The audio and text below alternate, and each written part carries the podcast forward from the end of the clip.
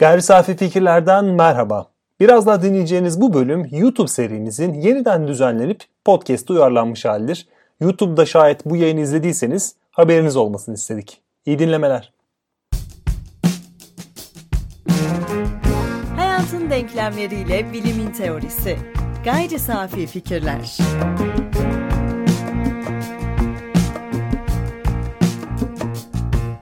Ben Ömer Farik Hanlı. Ben Tanser Erdem Yılmaz. Bu format bizim kendi aramızda sürekli konuştuğumuz konuları, yani Black Mirror'da şu olmuş, Matrix'te bu olmuş diyerek kendi aramızda konuştuğumuz konuları gayri safi fikirler konseptiyle sizlere bilim teorisiyle harmanlayarak anlatmak. Bu bölümde Black Mirror'ı anlatacağız. Black Mirror'ın 15 milyon hak bölümünü anlatacağız. Sanırım bölüm yayınlanalı 1000 yıl kadar oldu ama. 1. sezon 2. bölüm sanırım bu. Yani aslında ilk videomuzda, 1. videomuzda bizden önce bu popüler kültür içeriklerinde Black Mirror bu işi yaptı. Eleştirel bir konum alma. Tabii onu da konuşacağız. Ama biz biraz anakronik de olsa buna katılalım. Bir popüler kültür içeriği üzerinden gayri safi fikirlere nasıl bunları tahvil edebiliriz? Onun izini süreceğiz. O bölümden başlayalım istersen. Başlayalım ve Black Mirror'ın benim için şöyle ilginç bir önemi var. Black Mirror bize toplumsal problemleri, teknolojik toplumsal problemleri anlatıyor fakat bunlar aslında çoğunlukla karşımızda olan problemler. Bu problemleri biraz daha ilginç bir şekilde anlatıyor. Örneğin ilginç bir tweet vardı benim karşılaştığım. Bu tweette şöyle diyordu. Dedem gelir ve telefonlarla oynamayın artık, bunlar gözünüzü bozacak der. Ben ne diyorsun sen dede derim. Ardından Black Mirror'da görürüm ve orada telefonların bize zararlarını anlatırlar. Ortaya çıkacak problemleri anlatırlar. Ben bir anda neler olmuş, müthiş, bu farkındalığı yaşamalıyım derim. Yani hep karşımızda olan ve çoğunlukla bildiğimiz şeyleri bize daha ilginç şekilde anlatıyorlar ve Black Mirror izlerken de bunu fark ediyoruz. Girizge olarak hemen şunu söyleyeyim. Nasıl ki Batı metafiziğini en sıkı eleştiren düşünürler, filozoflar, teorisyenler yine Batı'dan çıkıyor. Heidegger, Derrida, Nietzsche örneklerinde olduğu gibi. Belki de popüler kültürü hem oluşturduğu için ama aynı zamanda bu oluşumun kendisini eleştiren ürünler de yine Batı medyasından çıkıyor. Tabii buradaki Batı-Doğu çok soyut ayrımlar ve analitik müdahaleler ama Black Mirror dediğimiz bu içeriği, yani kara aynayı bir gayri safi fikirler penceresinden ele alalım. Onlar hem üretmiş, sanırım ürettikleri malzemenin kökenlerini ve temellerini daha iyi bildikleri için daha iyi eleştiriyorlar ve daha temelli eleştiriyorlar gibi geldi bana. 2. bölümde de, yani 1. sezon 2. bölümde de bunun net bir eleştirisini görüyoruz. Bölümü izlemişsenizdir, biliyorsunuzdur. İzlemediyseniz siz de bizimle beraber izleyebilirsiniz. Biz de bir yandan hem izliyoruz hem de yorumlarımızı aktarıyoruz. Bölüm başladığı anda zaten karşımıza Bing Madsen adındaki karakter çıkıyor. Kendisi dijital ekranlarla çevrili bir odada uyanıyor. Bu ekranlar hem ekran hem aslında kamera, yani birçok işlevleri var. Bu işlevleri bölüm ilerledikçe görüyoruz. Ki aslında Black Mirror, bu kara ayna, kapalı iken ekranlarımız. Biraz da korkutucu bir imgesi var. Başlarda gördüğümüzde ne kadar ilginçmiş. Horozlarla, ağaçlarla uyanıyor bu insan. Herhalde güzel bir şeyler olacak diyoruz ama Black Mirror'da hiçbir zaman güzel bir şey olmadığı için bu fikri zaten dışarıda bırakıyoruz. Bu manzarada bir horoz bildiriyor ve karakter uyanıyor. Mutsuz uyanıyor aslında biraz da. Sensörler o uyandığı zaman onun uyandığını hissediyor ve simülasyon ile birlikte onu gösteriyor. Ne kadar kredisi olduğunu gösteriyor. Kendisinin 15 milyon küsur kredisi var. Zaten dizinin bu bölümünün ismi de buradan geliyor ama bu 15 milyonluk kredi benim biraz kafamı karıştırıyor. Çünkü neden 15 milyon kredi var ya da bu krediler nereden geliyor diye uzun uzun düşündüm. Bölümün ilerleyen kısımlarında da bunun nasıl olduğu ortaya çıkıyor. Yani kişilerin kredi kazanması, kredi kazanmak için yaptığı davranışlar çok basit. Bisiklet sürerek kazanıyorlar. Bisiklet sürerek ve belli başlı aslında reklamları izleyerek kazanıyorlar sanırım. Bunu kazandıktan sonra harcama yöntemleri de daha ilginç. Yani gidip herhangi bir şey almıyorlar. Biz herhangi bir krediyi düşündüğümüz zaman ya da herhangi bir maddi geliri ya da maddi olmayan birimi düşündüğümüz zaman onu bir şeyleri almak için, herhangi bir deneyimi kazanmak için kullanıyoruz. Bu dünyada yaşamsal faaliyetlerini sürdürmek için bunları kullanıyorlar. Hatta ilk bölümün ilk birkaç dakikasında gördüğümüz gibi dişini fırçalamak için diş macunu dispenserine gidiyor. Ona bastığı süre boyunca kredisi azalıyor. Yani az basarsa az azalıyor. Çok basarsa çok azalıyor. Ve puanı, kredisi düşüyor. Aslında bu çok gerçek, şu anda gerçek, somut dünya. Bu da sadece bir dizi dediğimiz gibi bir ayrım söz konusu değil. Çünkü günümüzde de aslında aldığımız her hizmetin karşılığını veriyoruz. Hatta bu karşılık tam da kredilerimizden düşüyor gibi görünüyor. Çünkü artık cebimizdeki nakit para çok da bir anlamı yok. Hepimizin banka hesaplarında veya bize tahsil edilmiş, karşılığını ödediğimiz kredilerde birler ve sıfırlardan oluşan kredilerimiz var. Paramız aslında bu şekilde. Kaldı ki banknot dediğimiz para da arkasında bir devlet güvencesi var ama aslında birler ve sıfırlar. Yani biz her ödemimizi aslında şu anda bile bu şekilde yapıyoruz. Belki bu bölümdeki kredi sadece bu işin radikal ve en uç noktası. Ayrıca bu kredileri kazanmamız ve kaybetmemiz konusundaki bölümdeki anlayışlar biraz farklı. Örneğin karşısına erotik içerikli bir reklam çıkıyor. Onu izlemek istemediğinde kredi ediyor. Yani onu izlediği zaman, yani modern dünyada aslında bir şeyleri izlemek için, hatta bu tip özel içeriklere ulaşmak için para ödüyoruz. Bu alternatif evrende bunu izlememek için para ödüyoruz. Bu benim çok ilgimi çekmişti ve bunun alt metnini de bölümün ilerleyen kısımlarında biraz gördüm. Tüm bunları yapabilmek için kullanacağı kredileri dediğimiz gibi pedal çevirerek kullanıyorlar. Burada sanki bir illüzyon yaratılmış gibi, yani bize bir illüzyon mesajı veriliyor gibi. Yani pedal çeviriyoruz ama bu pedalı sağlık için yahut kendimiz için değil, aslında yine kendimiz için oluyor ama belli hakları kazanmak için çeviriyoruz ve çok korkunç bir ortamda çeviriyorlar. Kişiler belli başlı oyunlar oynuyorlar, belli başlı şeyler izliyorlar ve bu pedalı çeviremeyenlerin gittiği yerler de hiç iyi değil. Aslında korkunç bir ortam mı? Çünkü bugünkü fitness salonlarından çok da farklı olmayan bir ortam. Hatta çoğu fitness salonundan çok daha gelişmiş. Özel içeriklerinizi, tercih ettiğiniz içeriklerinizi izleyebildiğiniz, tercih edebildiğiniz pedal çevirme mekanizmaları diyelim. Buradaki sorun sağlık değil veya amaç sağlık değil. Çünkü aslında kuvvetle muhtemel bir şekilde bölümde çok net anlatılmasa bile enerji üretiyor insanlar. Bu tabii ki bize hemen Matrix filmini anımsatıyor. Orada insan bedenleri, zihinleri başka bir dünyada, Matrix'in içerisinde gerçeklik algısıyla bir şekilde oyalanırken vücutlarından doğal bir şekilde enerji, yani elektrik elde ediliyordu. Burada ise biraz daha ilkel bir versiyonu bunun. İnsanlar fiilen pedal çevirerek elektrik üretiyorlar. Yani sisteme enerji yüklüyorlar ama neyle oyalanıyorlar? Karşılarındaki görüntü ve biraz sonra belki derinleştireceğimiz sanal alemle veya simülasyonlarla. Burada benim kafamı karıştıran şey, Matrix'te dış dünya kavramı var.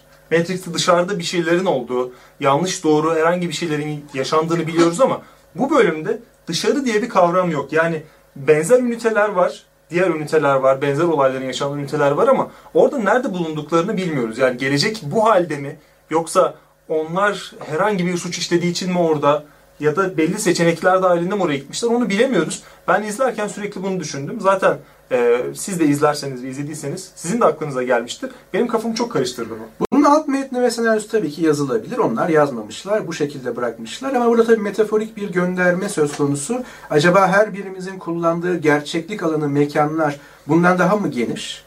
Yani şöyle bir şey aklıma geliyor örnek olarak. Mesela ben Dil ve Tarih Coğrafya Fakültesi mensubuyum ve öğrenciliğim de orada geçti ve bilenler bilir, Dil ve Tarih Coğrafya Fakültesi'nin bir kampüs alanı yoktur. Yani mekansallığı, mekan yayılımı oldukça sınırlıdır. Ama hep şunu sormuşumdur. Acaba bir kampüsümüz olsaydı şu an kullandığım Dil ve Tarih Coğrafya Fakültesi'nde kullandığım alandan daha geniş bir alan mı kullanacaktım? Yoksa o kampüs içinde belli noktalardaki kümelenmelerin parçası mı olacaktım alışkanlıklarım ve tercihlerim gereği? O yüzden bu bölümde de o dünyanın dışı belki çok da önemli değil. Çünkü toplamda kullandığımız alan veya yaşamımızın kendisi aşağı yukarı böyle bir dört duvar. Şu anlamda önemli olabilir. Biz de dışarıda bir dünya olduğunu, ya senin bahsettiğin gibi daha geniş bir kampüs, daha yeşil bir kampüste nasıl olurdu düşüncesi o kişilerde de uyanıyor olabilir mi? Yani buranın dışında olsaydım şöyle olurdu diye bir düşünceye kapılmış olabilirler mi? Ben bunu merak ettim. Ama orada sanırım bu tip bir alt metin yok ve orayı kazmakta da çok bir anlam göremiyorum.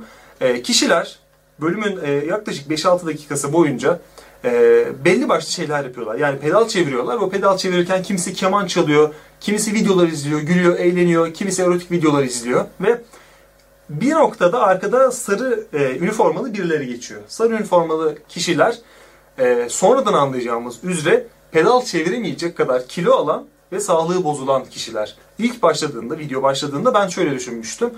Burası bir hizmet alanı ve burada çalışanlar da basit insanlar, yani buraya gelen İngiltere'de ne kadar geçerli bilmiyorum ama SSK'sı yatan insanlar diye düşünmüştüm ama onlar o pedalları çeviremeyecek insanlar olarak orada bulunuyorlar ve ilerleyen kısımlarda da göreceğimiz gibi bu insanlara bir nefret besleniyor. Bu gerçek hayatta da belki böyle görülebilir senin verdiğin fitness salonu örneğinde ama sanırım gerçek hayat o kadar da karşıtlıklarla dolu değil. Aslında bu insanlar amaç için işlevsizleşmiş insanları temsil ediyor.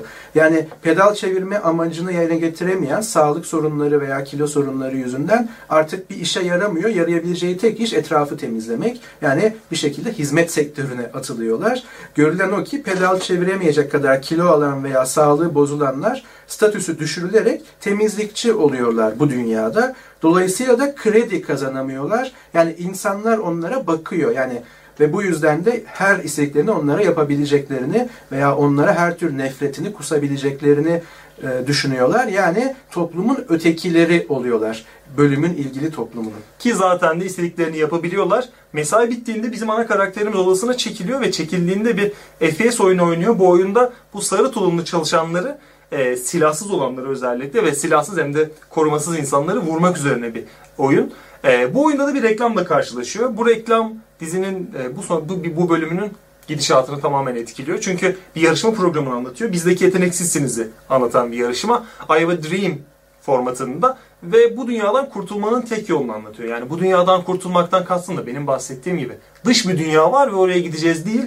Bu dünya içerisinde bir üst seviyeye çıkabilmeyi anlatıyor. Ve bu durumu ortaya çıkarmak için de yeteneklerini sergiliyorlar. Artık hiçbir anda pedal çevirmelerine gerek kalmayacak. Sadece ve sadece yaşamaya odaklanacaklar. Yani iddia en azından bu veya da vaat bu. Bölümün ilerleyen dakikalarında bu vaati de göreceğiz nereye varacak. Ama arada hemen gözüme çarpıyor. Dediğim gibi biz aynı zamanda eş zamanlı olarak izliyoruz. Siz de bunu yaparsanız bizimle aynı tempoyu tutturabilirsiniz. Mesela şöyle bir şey var. Bu iş yerinde yemek molalarında dijital ekranlı makinelerden kredi karşılığı yemek seçiyor ve yiyorlar. Yani beslenme hala organik. Ben tam yemek de göremedim. Genelde böyle meyve ya da aperatif tarzı şeyler var. Hani ben hamburger yemek istiyorum dediğinde bunu yiyebileceği bir yer yok. Çok basit şeyler var. Evet ya yani bir makinede alabileceğiniz şeyler aslında. Ya yani temel beslenmeyi sağlıyor ama beslenmeyle eşlik edebilecek bir keyif veya tercih çok fazla yok. Aslında tercihler var ama bir tercih illüzyonu var. Tam da burada karakterimiz elmayı seçiyor ki tüm dizi boyunca, tüm bölüm boyunca bu elma çok gözümüzün önünde olacak. Ekranda yine elmayı tercih edenler ayrıca muzu da tercih ettiler şeklinde bir reklam beliriyor. Yani bu aslında Google'ın yani bir şeyi Google'ladığımızda did you mean demesi veya ayrıca şunlar da var demesi ya da Google'da herhangi bir şey aradığınızda Facebook'unuza girdiğinizde çıkan reklamların buna benzer olması. Elmayı tercih edenler muzu da tercih etti.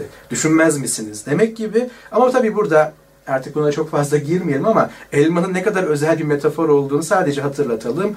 Yani Adem'le Havva'yı cennetten eden elmadan tutalım da bilgi ağacını sembolize eden bilgi, tutku, aşk, hırs, bir marka olarak Apple, Turing'in elması ve benzeri elmanın tarih boyunca nelere mal olduğunu veya nelere işaret ettiği sadece altını çizelim.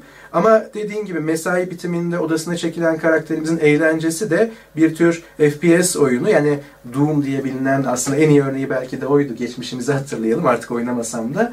Böyle bir oyun oynuyor ve tam da o oyunda sarı kıyafetli o ötekini vurarak aslında puan alıyor. Hatta bundan keyif alıyor. Bu da tabii ki o ötekiyi bir şekilde pekiştiren bir durum. Sonrasında ne oluyor? Sonrasında biraz kritik bir durum var. Yani biraz problematik bir durum ortaya çıkıyor. Bu da odasında karşısında bir reklam çıktığı zaman 1984'deki o Big Brother misali her an gözetim altında olduğunu hissediyor ve zaten bunu da biliyor. O reklama geçmek istiyor, geçemiyor. O an sanırım geçmesi yasak yani izlemesi gerekiyor. Fakat o gözlerini kapatıyor. Gözlerini kapattığında rahatsız edici bir sinyal geliyor. Yani bunu izlemek zorundasınız. Gözünüzü açın diyor ve o sinyal gittikçe artıyor. Kendi odasında olmasına rağmen bu tip uyarı gelmesi ve izlemek zorunda olduğunu söylemesi. Burada hani zorunlu değil mecburi der gibi. İzlememe tercihi de krediyi düşürüyor. Ama bazı şeyleri de izlemek zorunda. Ayrıca ilginç bir şekilde izlemesi zorunlu kılınan şeyler reklamlarda değil. Yani erotik içerikler de kimi zaman zorunlu hale gelebiliyor. Burada anladığım kadarıyla bu dünyada belli ahlaki kodlar da yok ve burada benim ilgimi çeken bu ilk 10 dakikada bizim gayri safi fikirler olarak katkıda bulunabileceğimiz hangi alan teori ve kavramlar buraya açıklıyor? Aslında tabii yani bu tarz eleştirel içerikler, ne kadar eleştirel olduğunu her zaman tartışabiliriz. Çünkü sonra söyleyeceğime bir fragman sadece öne süreyim. Sonuçta biz bunları da izliyoruz. Yani eleştiriyi de aynı mecrada, Black Mirror'ın, yani kara aynanın ekranlarımızın içinde izleyip vay be nasıl da eleştirdiler diyoruz. Ama buraya geleceğiz. Şimdi amacımız şu, bu aşağı yukarı ilk 10 dakika bölümün. Bu ilk 10 dakikada hangi alan, hangi teori veya hangi kavram bizim için açıklayıcılık gücüne sahip? Şimdi tabii ki hemen etik, politik felsefede belki de Sokrates'i hemen bir analım. Çünkü o sorgulanmamış bir yaşam yaşanmaya değmez diyordu. Yaşamın amacı ve bu amacı sağlayacak araçlar nelerdir sorusunu gündeme getiriyordu. Çok geniş bir çerçeve içerisinde elbette ki bu bölüm bununla ilgili. Bu yaşam nasıl sorgulanacak ki karakterimiz daha sonra bunu sorgulamaya başlayacak. Ama tabii daha belirgin olan aynı zamanda bir tür kitap tavsiyesi de olsun. Jean Baudrillard'ın Simulakralar ve Simülasyon kitabı tam da burada dile getirdiği teori veya yaklaşım bize çok aydınlatıcı olabilir. Biraz sonra tanımlar üzerinde duracağım. Ama hemen başka bir gönderme yapayım. Belki de bu furyayı, yani Hollywood içerisinden veya medya içerisinden bir gerçeklik, mevcut gerçeklik eleştirisini en popüler hale dillendiren veya bize gösteren film olan, en azından bizim jenerasyonumuz için, The Matrix adlı filmde de bu kitap birebir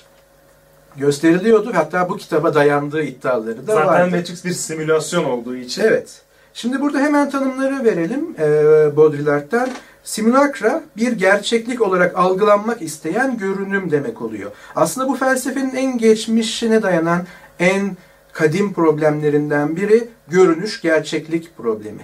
Yani görünüşler dünyasıyla gerçekliği nasıl ayırabiliriz? Yani sahte ile gerçeği nasıl ayırabiliriz? Her gördüğümüz şey gerçek midir? Görünüşün ötesinde farklı şeyler var mıdır? Yani yalan örneğini vereyim hemen. Yalan da bir önerme formunda bize söylenir. Peki doğru mudur, yanlış mıdır diye sorduğumuz şeylerdir. Görünüş gerçeklik bu işin ontolojik karşılığı. O halde bu simulakra bir gerçeklik olarak algılanmak istenen görünüm, yani ortaya çıkan şey yalan yahut yalana yakın ve bizim onu gerçeklik olarak algılamamızı mı istiyor, yoksa gerçek de olabilir mi? Aslında ikisi de olabilir, çünkü tam da post-truth'la ilişkili olarak, yani çağımızın gerçeklik ötesi, hakikat ötesi denilen kavramıyla ilişkili olarak gerçekle gerçek olmayan ayrımının anlamının kalmadığı bir durum simulakra.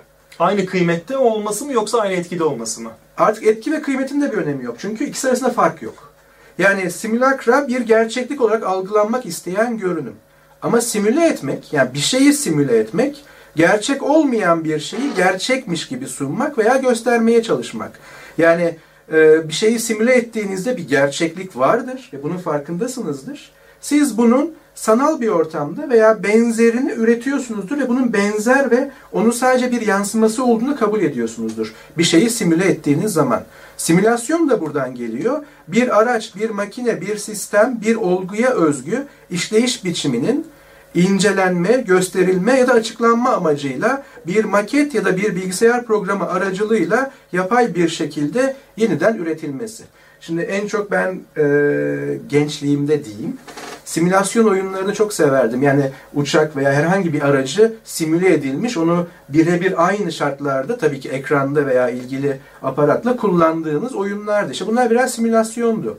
Ama Baudrillard'ın bize altını çizdiği şey, simülakralar ve simülasyonların iç içe geçtiği ve artık gerçekliğin ne olduğu konusunda net cevaplar veremediğimiz bir dünya olduğumuz. Biz de ufak tefek simülasyonlar içerisindeyiz ve bu simülasyonların çoğunu biz yaratıyoruz gibi geliyor. Evet, ama simülasyon olduğunu farkında olmadığımızda bunlar birer simülakraya dönüşüyor. Yani gerçek mi değil veya gerçeklik olarak neyi söyleyeceğiz? Bizim teknoloji bölümümüzde anlattığımız gibi sanırım bu. Yani sosyal medyada bir simülasyonun içindeyiz fakat biz burada bir yanılgı içerisinde de olduğumuz için. Yani bu bölümle de ilişkili zaten Black Mirror'ın, ama şunu sorarsak sanırım daha net oturur. Sosyal medya profillerimiz, tüm o paylaşımlarımız bizim şu gerçekliğimizin, şurada yaşadığımız deneyimin bir simülasyonu mu?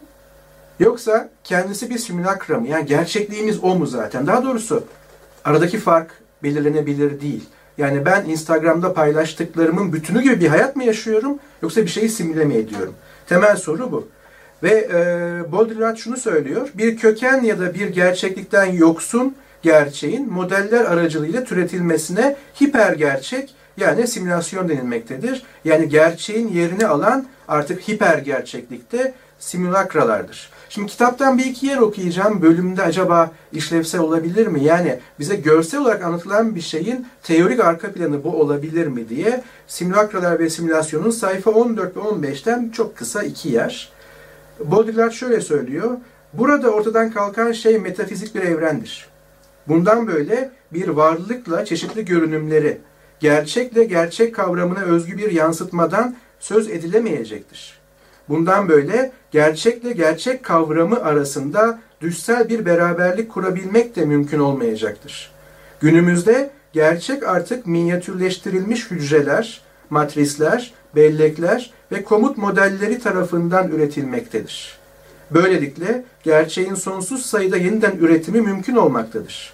Bundan böyle gerçeğin akılcı bir görünümüne sahip olmasına gerek yoktur. Çünkü gerçek, ideal ya da olumsuz süreçlerle başa çıkabilecek bir durumda değildir. Gerçek ya da hakikatle bir ilişkisi kalmayan böyle bir uzama geçildiğinde karşımıza tüm gönderen sistemlerinin tasfiye edildiği bir simülasyon çağı çıkmaktadır. Burada bir taklit, suret ya da parodiden değil, aslı yerine göstergeleri konulmuş bir gerçek, başka bir deyişle her türlü gerçek süreç yerine işlemsel ikizini koyan bir caydırma olayından söz ediyoruz. Yani aslında bu bölümde ilgili karakterin ve diğerlerinin yaşadığı dünya gerçek veya değil problemin ötesinde. Bu dünya bir simülakra. Bu simülakrada sanki sosyal sermaye ve simgesel sermaye ayrımı da biraz ortaya çıkıyor. Benim aklıma o geliyor. Yani Pierre Bourdieu tarafından ortaya atılmış bir kavram. Yani iktidarın esas temeli sermaye ve sermaye de ancak gücünü bir çeşit sembolik sermayeye dönüştürerek devam ettirebiliyor.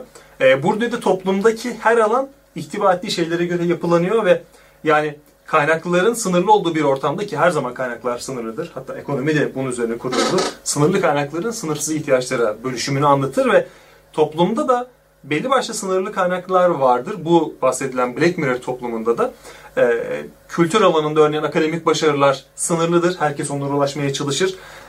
Ekonomide sınırlı para vardır. Herkes onun için çalışır. Onun için gelir kazanmaya çalışır. Sermaye kavramının dar anlamından çıkarıp yani bu ekonomik kavramından çıkarıp biraz madde artı kültür ve sembolik sermayeleri de içermesiyle birlikte sosyal yapının, sosyal alanın yapısını anlamak daha mümkün olacak gibi geliyor bana.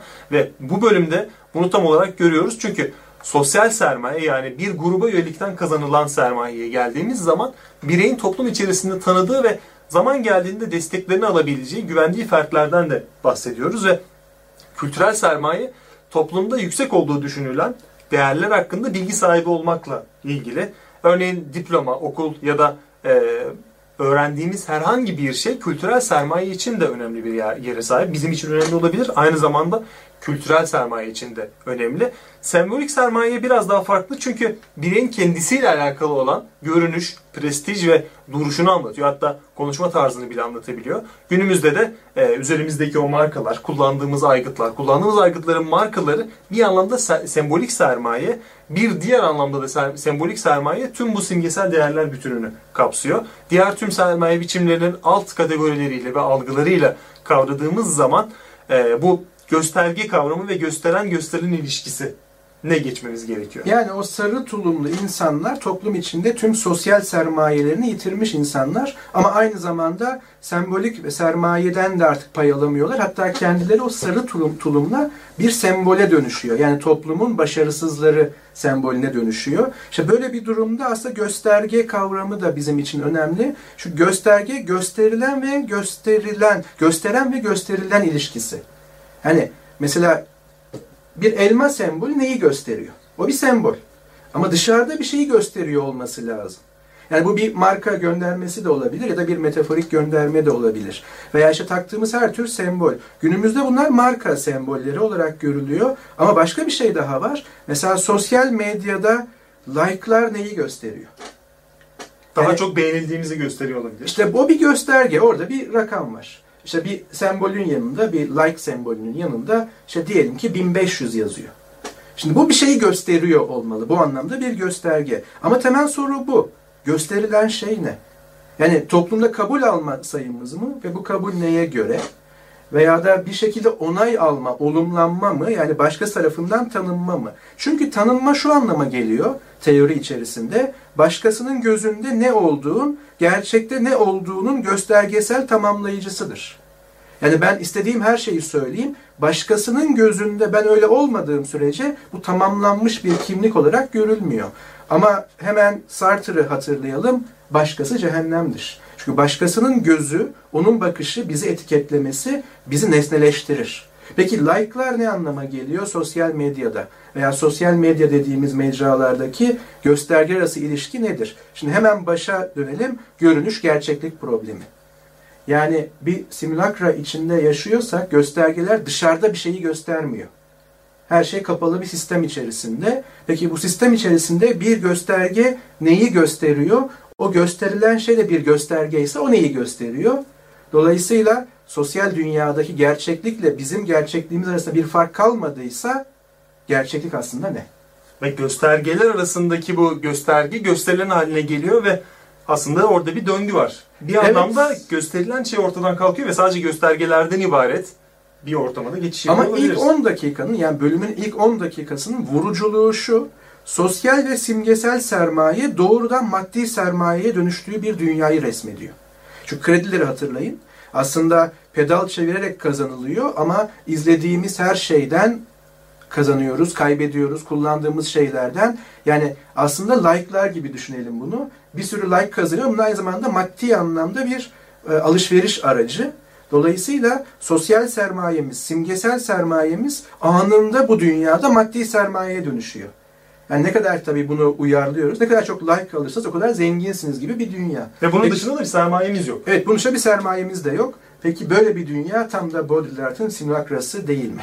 İlk bölümde bunlar oldu ve biz de ilk bölüme dair bunları söyledik. İkinci bölümde neler olduğunu... Yani bölüm derken geçeceğiz. Şunu kastediyoruz, ilk 10 dakikaydı bu. Şimdi 10 ile 20 dakika arasına bir bakalım. Tamam. Evet, bölümün 10. dakikasıyla 20. dakikası arasında olanlara baktığımızda, dediğim gibi biz bir yandan da bakıyoruz, siz de öyle yapın. İkinci gün yine mesaisine giderken gördüğü ve göreceği tek şey ve dolayısıyla her şey ekranlar yine karakterimizin. Burada tek gerçek, eğer fiziki bir gerçeklik olarak binanın ve ekranların kendilerini saymazsak diğer insanlar. Onun dışındaki her şey aslında sanal, yani ekranlarda görülen şeyler. Ama deminki söylediğimiz şeyleri hatırlayalım. Bir simülakra içerisinde gerçekle gerçek olmayan diye bir ayrım ne kadar meşru veya yapılabilir mi? O yüzden evet, biz bugünkü terimlerle tek gerçeklik, diğer insanlar veya binanın kendisi ve onu oluşturan fiziki nesneler desek de aslında tüm ekranlar görülen şey sizin gerçekliğiniz. Spor salonuna, yani aslında ironik olarak iş yerine geldiğinde bir gün önce pedal çevirmekte zorlanan bir kişinin zorunlu bir kontrole, bir değerlendirmeye gönderildiğini öğreniyor karakterimiz. Diğerlerinin yargısı kahrolası tembelin arızaya gittiği, yani bir tür ötekileştirme, statü düşürme, sosyal sermayesinin sıfırlanmasını anında görüyoruz. Bir de burada arızaya gitmek dendiğinde tek işlevi buymuş gibi. Evet. Hani hastalanmış yahut kötü olmuş değil, arızaya gitmek. Tıpkı bir makine gibi, telefonumuz bozulduğunda arıza yaptı deriz ve yani onu kullanamayız. Toplumsal işlevini yerine getirememe hali bir arıza gibi kodlanıyor. Ki çok farklı mı acaba günümüzde? Ve spor salonunda bunlar olurken, aslında spor salonu değil orası tabii ki, iş yeri, hatta gerçekliğin kendisi. Pedal çevirememesi o kişinin tembelliğinin bir sonucu olarak görülüyor. Yani herhangi bir başına gelebilecek bir şey değil. Eğer pedal çeviremiyorsan tembelsin. Tembel olduğun için kilo alıyorsun, kilo aldığın için pedal çeviremiyorsun ve bu toplum için hiçbir faydan yok. Bu sırada pedal çeviricilerin, sanırım böyle desek güzel olur, pedal çeviricilerinden bir diğeri sanal karakterinin saç tipini bedelini ödeyerek, yani yine kredileriyle ödeyerek değiştirmek üzere seçeneklere bakıyor. Ve reyondan bir saç tipi seçiyor. Bu da bize çok uzak bir şey değil. Aslında biz tüm seçimlerimizi reyondan yapıyoruz. Yani reyonlardan yapıyoruz. Hemen yanındaki pedal çevirici ise I Have a Dream yarışmasını kazanarak kendisini kurtarmış bir yarışmacının yine kendisinden bahsettiği bir röportajı izliyor. Yani bir rol model veya da bir ideal örnek olarak. O artık spor kıyafetler değil, tasarım kıyafetler giymekte. Yani yarışmayı kazanmış olan o rol model. Ve bolca altın kullanmakta. Buna yönelik olarak da altını seviyorum, kim olduğumu tam olarak ifade ettiğini düşünüyorum. Bazen dışarıdan bakmayı da seviyorum. Keşke herkes görebilse demektedir. Şimdi burada hemen şunu karşılaştırabiliriz. Aslında ki bölüm böyle kurgulanmış. Sanal karakterine saç tipi seçen pedal çeviriciyle yarışmayı kazanarak kendisini altınla, yani daha fiziki objelerle ifade eden ve beni tamamlıyor diyen kişi aslında aynı şeyi yapıyor. Ki çok da aralarında gerçekte de çok fark yok. Sanal karakterine saç tipi seçen böyle bir uygulama vardı. Second Life diye bir oyun vardı. Kişiler orada yeni bir hayat oluşturuyorlardı. Bu Black Mirror bölümündekinin aslında gerçekten yaşanılmış hali ve sosyal hayatında, kendi hayatında yapamadığı çoğu şeyi orada yapıyordu ve orada saç tipini seçiyordu, orada zayıflıyordu, orada zengin oluyordu. Bu da ona benziyor biraz. Hani gerçekte kendini ifade eden o altını tercih eden insanın yorumuyla oyunda bunları seçen insanın davranışı bugün de karşılaştığımız bir şey. Ama sadece bunu olumsuz tarafından, yani altın, çeşitli ziynet eşyaları veya marka kıyafetler gibi düşünmeyin. Biz eleştiriyi oraya yönlendiriyoruz ama... Black Mirror'ın kaydığı yerde o ama. Evet ama genel olarak aslında seçtiğimiz her tür, kendi bedenimiz dışındaki her şey, kendimizi ifade etmenin bir aracını seçiyoruz. Yani, tabii seçenek elinde olanlar için konuşuyoruz. Yani neden siyah gömlek ve kravat? Bunun beni bugün daha iyi ifade ettiğini düşünüyorum. Yani burada herhangi bir başka altın şu bu şeyi değil. Veya işte işlevinden ziyade eden Apple bilgisayar veya telefon. Şimdi eleştiriyi biz lüks harcama ve oradaki işte altınla, bu tarz şeylerle, yani aslında bir kullanım değeri olmayıp tamamen bir değişim değeri üzerinden semboller yaratan dünyaya yöneltiyoruz ama aslında yaptığımız bütün seçim bedenimizin dışında, kaldı ki bedenimizi de biçimlendirmeye çalışıyoruz. Saç tiplerimiz, yani reel dünyadan bahsediyorum, simülakra dışında olduğumuzu varsaydığımız gerçek dünyada, aslında kendi kimliğimizi ifade etme biçimleri. Yani sanal dünyada saç tipi seçenle altını kendine yakıştıran arasında çok da bir fark yok. Tam bu sırada kontrole gönderilmiş olan pedal çeviricinin sarı tulum içinde temizlikçi olarak salona döndüğünü görüyoruz bölümde. Şu an önümde onlar oluyor. Ana karakterimiz tuvalette ellerini yıkarken sekans değişiyor. Yine sabun için kredisiyle ödeme yapıyor, yani ellerini yıkamak için.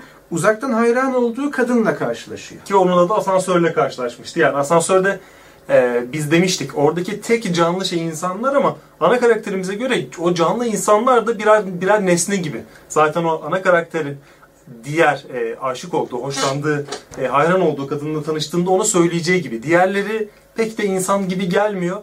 Ona göre insancıl gelen tek kişi ve ilgilendiği tek kişiyle de orada karşılaşıyor. Ama yine burada ilginç olan bir şey var. Mesela daha mahrem ve farklı bir alan gibi görülen bu tuvaletlerde, lavabolarda bile her yer ekran ve yine ekranlarda spam reklamlar, yani bugünkü bizim pek hoşlanmadığımızı varsaydığımız devrede. Bunun hedef odaklı reklamlar olduğunu anlıyoruz. Çünkü ana karaktere porno içerikli içerik reklamı sunulmakta ki bu toplum içinde özellikle hoşlandığı kadının önünde gerçekleştiğinde karakterimizi utandıran bir şey ama aslında kendi dünyasında bu içeriklerle baş başa, aynı yine Google'ın bize belirli şeyleri önermesi gibi. Ama kapalı kapılar ardında biz bizeyken ilgilendiğimiz içerikle toplum içinde bununla karşılaştığımızda rahatsız oluyoruz. Şimdi hangisi gerçeklik? Bireysel hayattaki tercihlerimiz mi, toplum içindeki kodlanmalarımız mı? Yani bir tür simülakra burada da aslında karşımızda gibi görünüyor. Esas kadın diyelim, aslında Abi Khan olduğunu öğreneceğiz sonra isminin, yani Abi diyelim. Esas kadın statüsü temizlikçiliğe düşülen kişinin yerine pedal çevirici olarak o iş yerine atanıyor. Yani bir tür yerine atanma gerçekleşiyor. Diğer bir simülasyondan mı gelmişti o, yoksa hani atanma usulü sanırım? O da aslında senaryonun biraz açıkta bıraktığı bir şey. Sadece bir yerde bir gönderme vardı. Aslında başka bir yere istiyordum. Kardeşim de oradaydı ama orası olmadı gibi. Yani onu nerede istemeye başladı? Ben onu merak etmiştim izlerken. Aslında şöyle, sanırım herkes belli bir yaştan sonra bu görevi yapmak zorunda. Çünkü başka kredi kazanma yolu yok. Bunun da birimleri var ama nereye düşeceğinizi bir üst merci veya sistem belirliyor. Belki bir yapay zeka veya yöneten kötü insanlar.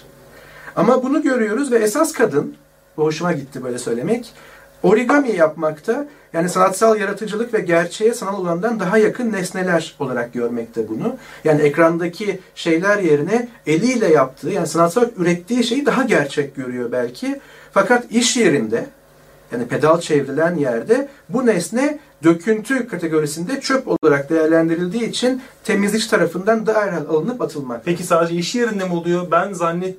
Hissettiğim kadarıyla, yani gördüğüm kadarıyla bu tip sanatsal şeyleri ya da sanatsal olmasına gerek yok, kişisel olan her şeyin bu simülasyonda yasak olduğunu düşündüm. Ki gizliyordu zaten yatağın altında bu verdiği kişi de. Evet, yani sanat eserleri de aslında bir şeyi simüle etmiyor mu? Yani sonuç itibariyle gerçekliğin bir simülasyon, onun bir yansıtması. Belki de en sevdiğim tanımlardan biri. Sanat gerçeği yalanlarla anlatmaktır. Yani şöyledir yalan. Shakespeare'in yazdığını düşünürsek Hamlet diye biri yok. Yalan söylüyor bize. Ama Hamlet'le bize insanı anlatmaya çalışıyor. Ya da tiyatro için o söylenen insanı insana insanca anlatma sanatıdır gibi. Aslında bir simülasyon yaratma. Ama Baudrillard'ı hatırlayalım. Simülasyon gerçeğin anlamlı olduğu bir dünyada simülasyondur. Ama simülakra artık gerçekle simülasyon arasında farkın kalmadığı bir dünyadır. Ve bu dünyada anlaşılan sanat eserleri, yani aslında biraz simülasyon, simülakra içerisinde tehlikeli görülüyor. Sanat her yerde tehlikeli anlaşılan. Ve ana karakterimiz yine odasında, daha sonraki ekranda, yine reklamlarla karşı karşıya, sesi bedelini ödeyerek kapatıyor. Yani reklamın görüntüsünü atlamak ayrı bir bedel, ama görüntü aksın, bari ses kapansın deseniz bile bir bedel ödüyorsunuz. Zorunlu değil, mecburi dünyanın bir yansıması sanırım. Zaten bir sonraki sekansta da yemekhanede esas kadınla karşılaşıyor ama zannettiğim kadarıyla, yani o az önce odasındayken sadece sesi kapatıp görüntüyü kapatamadığı anda bir şeyleri görmek zorunda. Yani bir şeyleri herhangi bir hissiyle, herhangi bir duyusuyla ona sunulanı kullanması gerekiyor. Hani görmedin en azından duy, duymadın en azından gör deniyor. Bir şekilde maruz bırakılıyor. Bu bugün de karşımıza çıkabiliyor ve senin bahsettiğin gibi bunu biz de yaratıyor olabiliriz. Aslında bu düşüncelerin bir şekilde manipüle edilmesi denilebilir. Ama mesela o sesi kapattığı zaman biz ekrandan anlıyoruz ki, yani Black Mirror dizisinin bize gösterdiği şeyden, aşık olduğu kadını düşünüyor o anda. Ama şöyle bir soru bence meşru her anlamda. Şu anda X'i düşünmüyor olsaydın neyi düşünüyor olacaktın? Yani manipüle edilen şeyleri düşünüyoruz. Bize sunulan problemler üzerine kafa yoruyoruz. Bize sunulan gündem üzerine kafa yoruyoruz belki. Ama şunu bir an düşünebiliriz. Bunu düşünmüyor olsaydım benim gündemim ne olacaktı? Şimdi bu soru çok ciddi bir soru ve cevaplanması kolay bir soru değil. Çünkü şunu sorabiliriz. Gerçekten bize ait düşüncelerle değiştirilmiş, bize yüklenmiş, sunulmuş düşünce arasındaki farkı anlayabilir miyiz? Yani bunu şuraya da getirebilirim. Çok eleştirel bir yerden bakıyorum derken bize bakıyoruz. Yoksa bize reyonda sunulan eleştirel kimliği hoşumuza gidiyor. Sanal ve gerçek karakterimize onu mu giydiriyoruz? Gerçekten düşündüğümüz, bize ait olanla bize sunulan arasındaki farkı ayırt edecek bir ölçüt var mı? Yani bu da dev bir simülakra mı? Şimdi hemen son dakikalara geleyim. 10 ile 20 arasında. Tekrar bu kadınla bu kez yemekhanede, kafeteryada tanışıyorlar. Yani karşılıklı bir artık tanışma durumu oluyor. Ve fonda yine elma var. Kadın elma almak ister, makine tutukluk yapar. Ana karakter ona yardım eder. Elma oradaki en doğal şeydir. Ama o da Petri kabında yetişmektedir. Diyalog böyle geçiyor. Yani buradaki en doğal şey bu elma ama o da aslında bir Petri kabında yetişti. Peki soru şu. Gerçek elma ile sembolik elma arasındaki ilişki nedir? Yani oradaki en doğal şey olan o elmayla o elmanın sembolize ettiği şey, en doğal şeyi sembolize ediyor.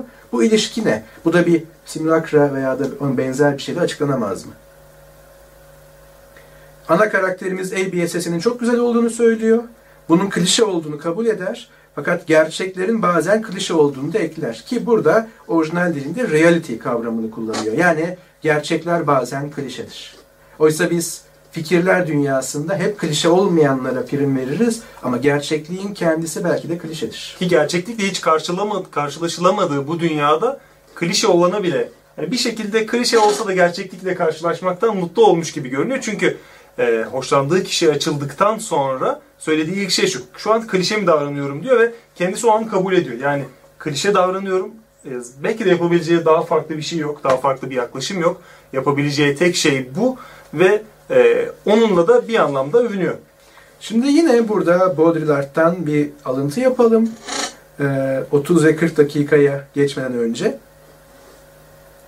Daha doğrusu 20 ile 30'a geçmeden önce, arayı atlamayalım. Baudrillard şunu söylüyor. Gizlemek, sahip olunan şeye sahip değilmiş gibi yapmak, simüle etmek ise sahip olunmayan şeye sahipmiş gibi yapmaktır. Birincisi bir varlığa, şu anda burada bulunmayan bir varlığa, diğeri ise bir yokluğa, şu anda burada bulunmamaya gönderme yapmaktadır. Ancak bu olay sanıldığından daha da karmaşıktır. Çünkü simüle etmek, mış gibi yapmak değildir artık. Hastaymış gibi yapan kişi, yatağa uzanıp bizi hasta olduğuna inandırmaya çalışır. Bir hastalığı simüle eden kişi ise, kendinde bu hastalığa ait semptomlar görünen kişidir. Öyleyse, mış gibi yapmak ya da gizlemek, gerçeklik ilkesine bir zarar veremez.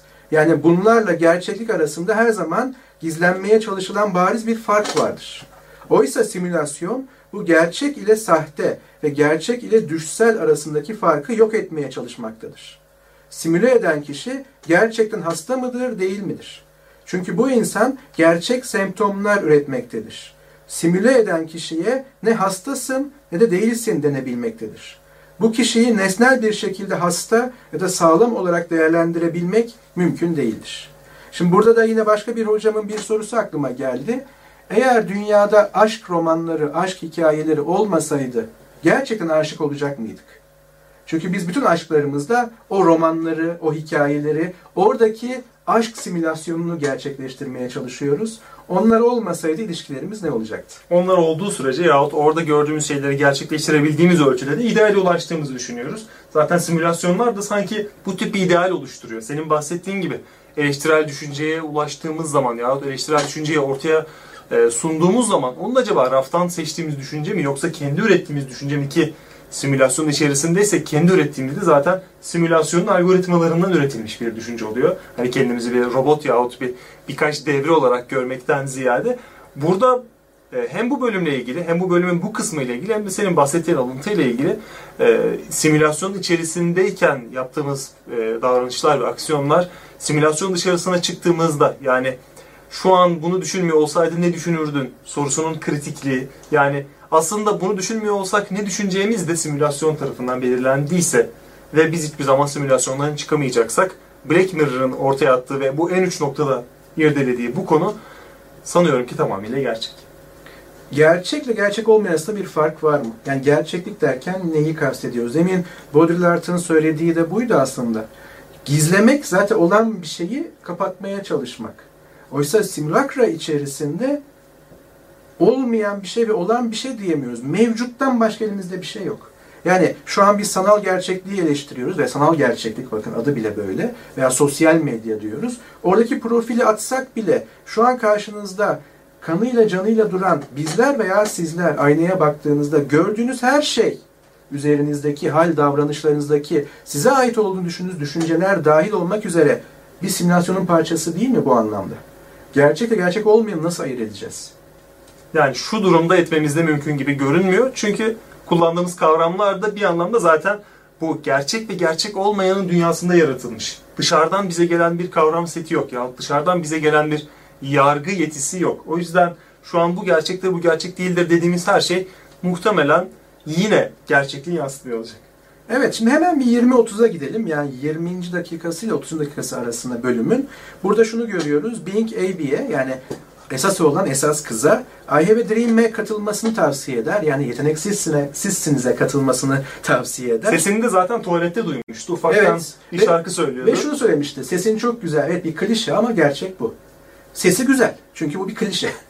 Yani bunu böyle çok süsleyerek söylemesine gerek yoktu. Ama Abi başaramayacağını ve ayrıca başvuru için yeterli puanı olmadığını söyler.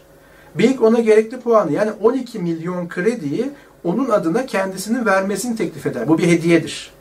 Ama esas kız der ki bu krediyle yapabileceğin çok şey var. Mesela Mosun'u yükseltmek yani sanal karakterini daha da iyi hale getirmek ya da o porno içeriğe sezonluk bir bilet almak.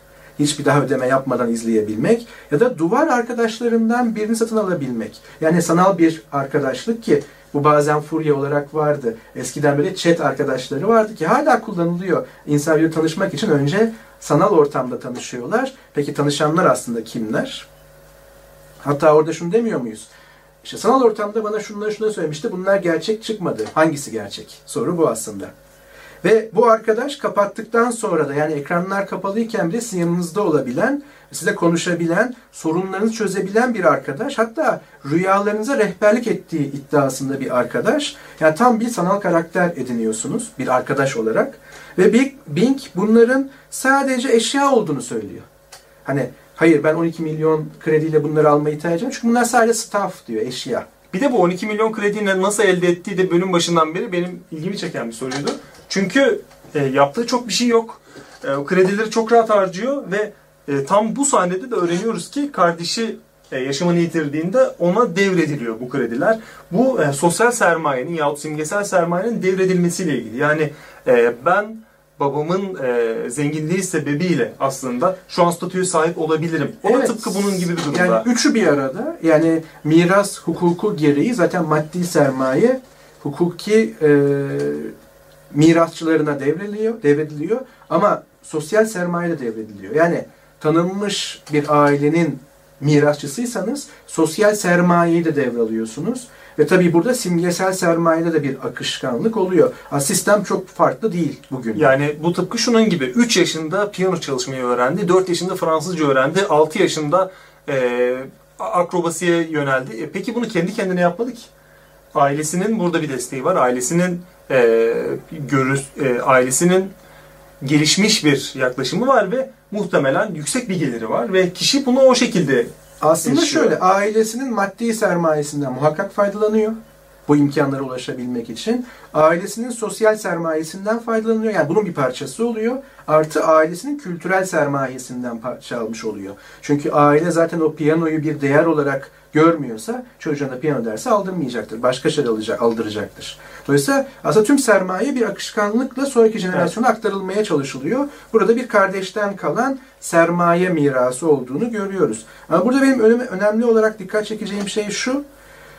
AB'ye aslında Bing bunların sadece staff, eşya olduğunu söylüyor. Yani 12 milyonla alabilecekleri şeylerin. Aynı bugünkü düşünün. Yani 12 milyon dolarım var. Şu marka arabayı mı alsam, şu evi mi alsam, işte şu tatili mi yapsam, o parayı nereye uygun görüyorsanız aslında aynı ahlaki bir duruştan dillendirecek gibi bunlar dünyevi şeyler. Yani bunlar sahte, bunlar eşya. Eşyaya tamah etme. Peki gerçek ne? Gerçek Eybi'nin sesi, yeteneği. Yani bu dünyadaki en gerçek şey senin yeteneğin diyor. Çünkü Bing, yani esas olan, etrafında gerçek bir şeyin yaşanmasını istiyor.